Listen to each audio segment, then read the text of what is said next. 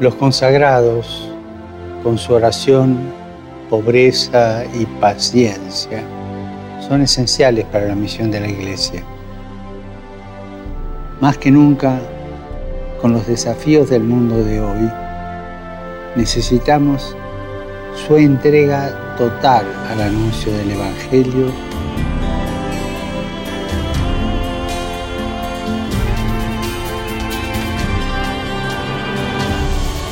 No nos dejemos robar el entusiasmo misionero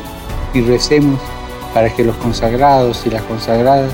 despierten su fervor misionero y estén presentes entre los pobres, los marginados y con los que no tienen voz.